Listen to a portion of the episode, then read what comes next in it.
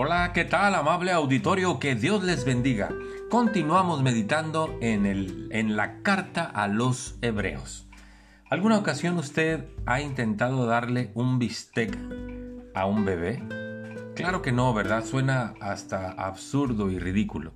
Todo bebé comienza con leche, después con papillas y conforme va madurando va cambiando su alimentación hasta que es capaz de comer un bistec.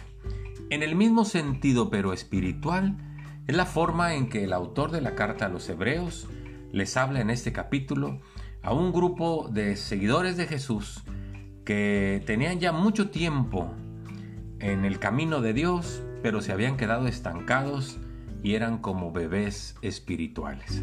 Mire lo que dice el versículo 12, Hebreos capítulo número 5, versículo 12 porque debiendo ser ya maestros después de tanto tiempo, tiene necesidad de que les vuelva a enseñar cuáles son los primeros pasos de la palabra de Dios.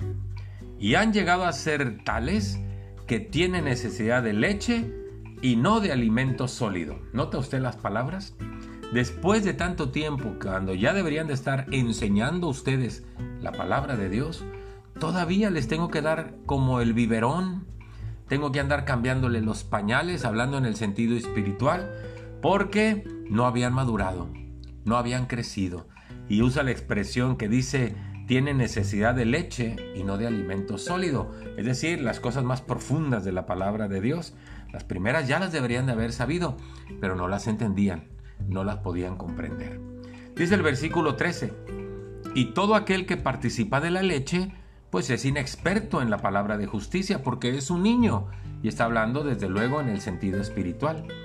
En la primera carta a los Corintios, capítulo 3, Pablo habla a la iglesia de Corintios y les dice, les tuve que dar a beber leche y no alimento sólido porque son inmaduros todavía, porque entre ustedes siguen con pleitos, con celos, con divisiones y con contenciones. Y ese es el reflejo de un, un niño espiritual que no ha madurado y no puede entender bien las cosas. Dice el versículo 14, pero el alimento sólido es para los que han alcanzado madurez, para los que por el uso tienen los sentidos ejercitados en el discernimiento del bien y del mal.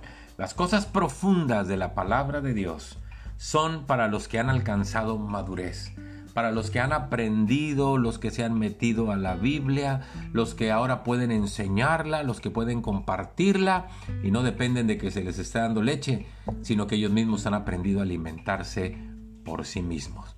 Crezcamos en Cristo y nunca nos quedemos como niños espirituales. Muchas gracias, que Dios les bendiga, hasta pronto.